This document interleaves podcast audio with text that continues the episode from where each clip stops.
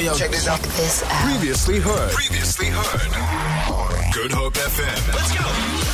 This morning we're talking about South Africa and the fact that South Africa is determined to turn the tide on the obesity crisis. But everyone needs to act to make healthy choices easier. Now this is from children to adults, women to men. Overweight and obesity is an ever-increasing risk in South Africa. And the link between obesity and the onset of non-communicable diseases such as type two diabetes and heart disease is well established. And during the past two pandemic years, uh, we've also seen obesity, obesity rather highlighted as a serious COVID comorbidity, leading to complications and even death amongst those who tested positive for the virus. So here to chat to us more and to tell us more is a registered dietitian and spokesperson for the Association of Dietetics in South Africa, Kelly Scholtz. Welcome to the show. Good morning. Thank you so much. So good to have you here, Kelly. Now, my first, very first question is, why uh, do we need to build awareness around obesity? Yeah, that's a good question, because I think we, you know, everyone's aware that there are lots of us who struggle with weight and obesity. So what does it mean, building awareness? I think what we need to talk about more is, you know, taking it away from just how it affects us individually. You mentioned that, you know, there's there's obvious health risk associated with obesity, yeah. So actual diseases that we can experience as individuals if we're overweight or obese. But taking it a little bit further than that, what does that mean for your family in terms of your ability to work and bring in an income and your security as a family? What does that mean for productivity in South Africa generally? And what does that mean in terms of costs to our country? So it becomes a very much bigger issue than just how you experience it as an individual. It's actually a really It's a very important factor for our country and the health of our economy. I mean, it's estimated that the cost associated with complications and management of diabetes, for example, which is really linked to obesity, that's up to two point seven billion rand annually. That's a huge expense to our healthcare system. Yeah. For those who are not aware or sure of what obesity actually is, uh, can you explain it to us? Yeah. I mean, in very simple terms, Um, obesity refers to the accumulation of excess fat that leads to increased health risk. So it's often associated mainly with abdominal fat and the fat that develops around our stomachs and also internally around our organs.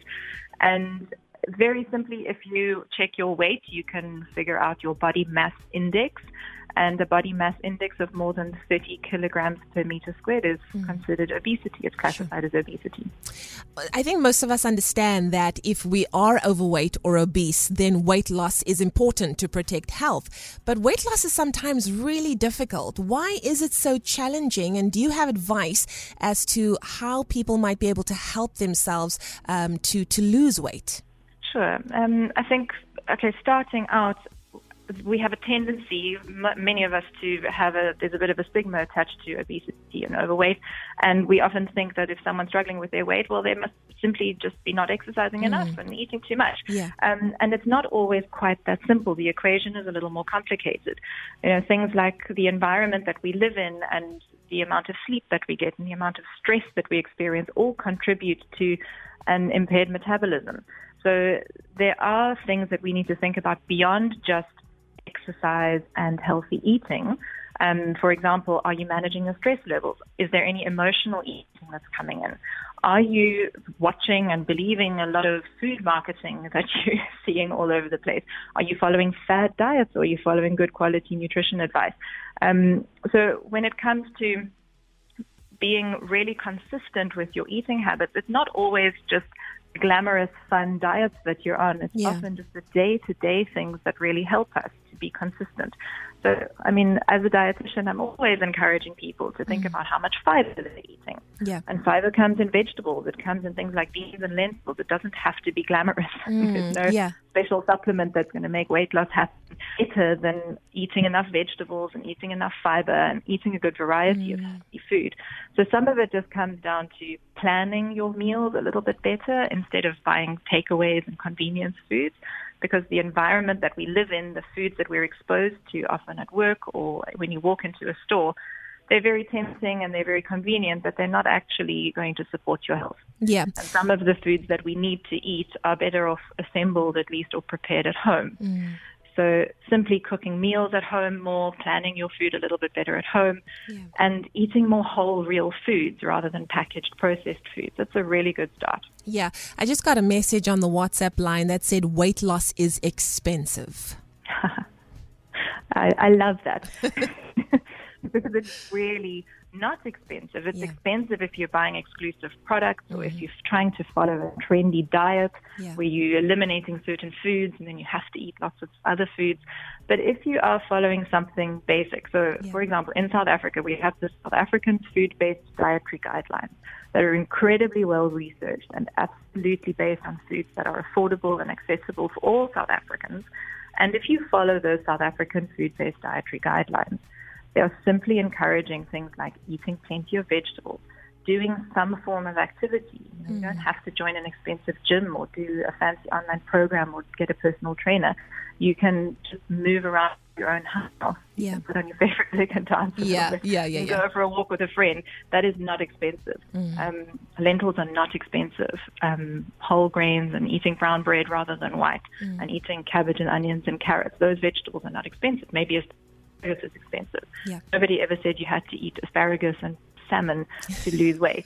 True story, even though it tastes good, but you don't have to. um, Kelly, I also saw here that the World um, Obesity Federation reminds us that the roots of obesity runs deep, and I think that that's also something really important to focus on, um, that there are things that one has to consider, like bi- biology and genetics, uh, life events, mental health, uh, the food systems that we have, um, you know, that operates in our country. It's not just a cut and dry situation. Uh, there are so many different facets to it.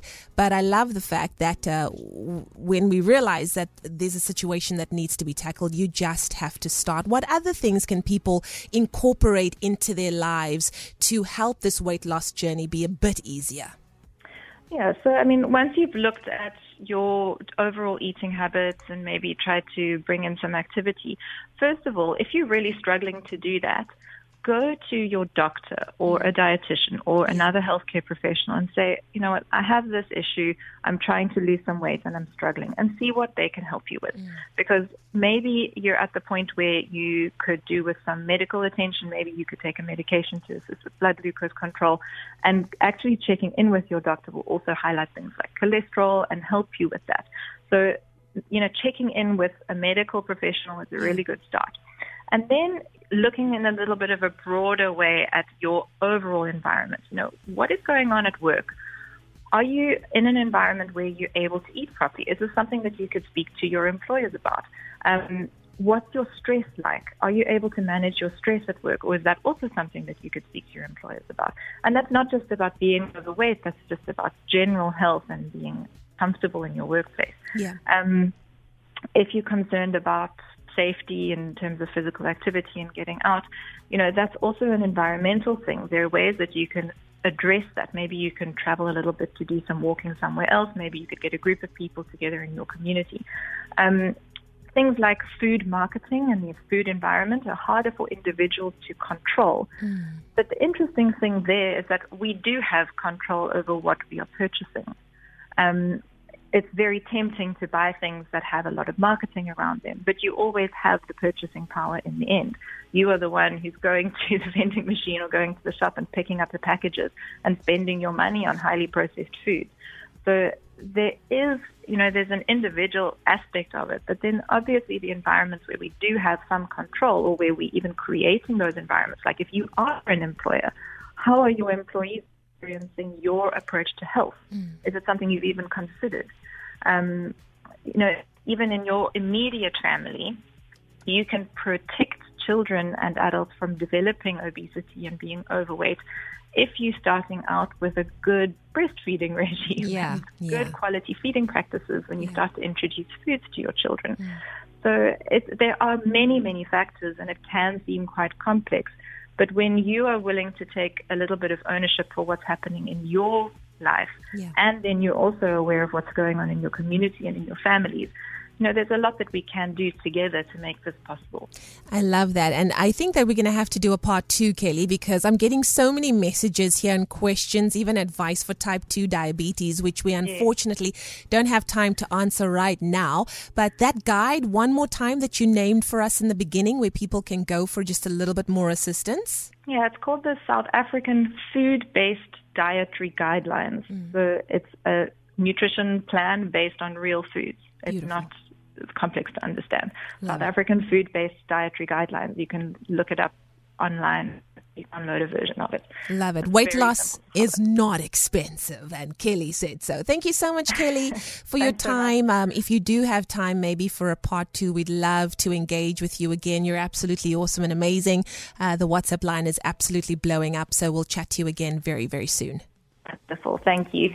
It's such a pleasure. There we go. Kelly Scholtz, registered dietitian and spokesperson for the Association for Dietetics in South Africa. South Africa is determined to turn the tide on the obesity crisis, but everyone needs to act to make healthy choices easier. Feel it. For more, for more, tune in to good hope f m dot co dot z a. It's all you need.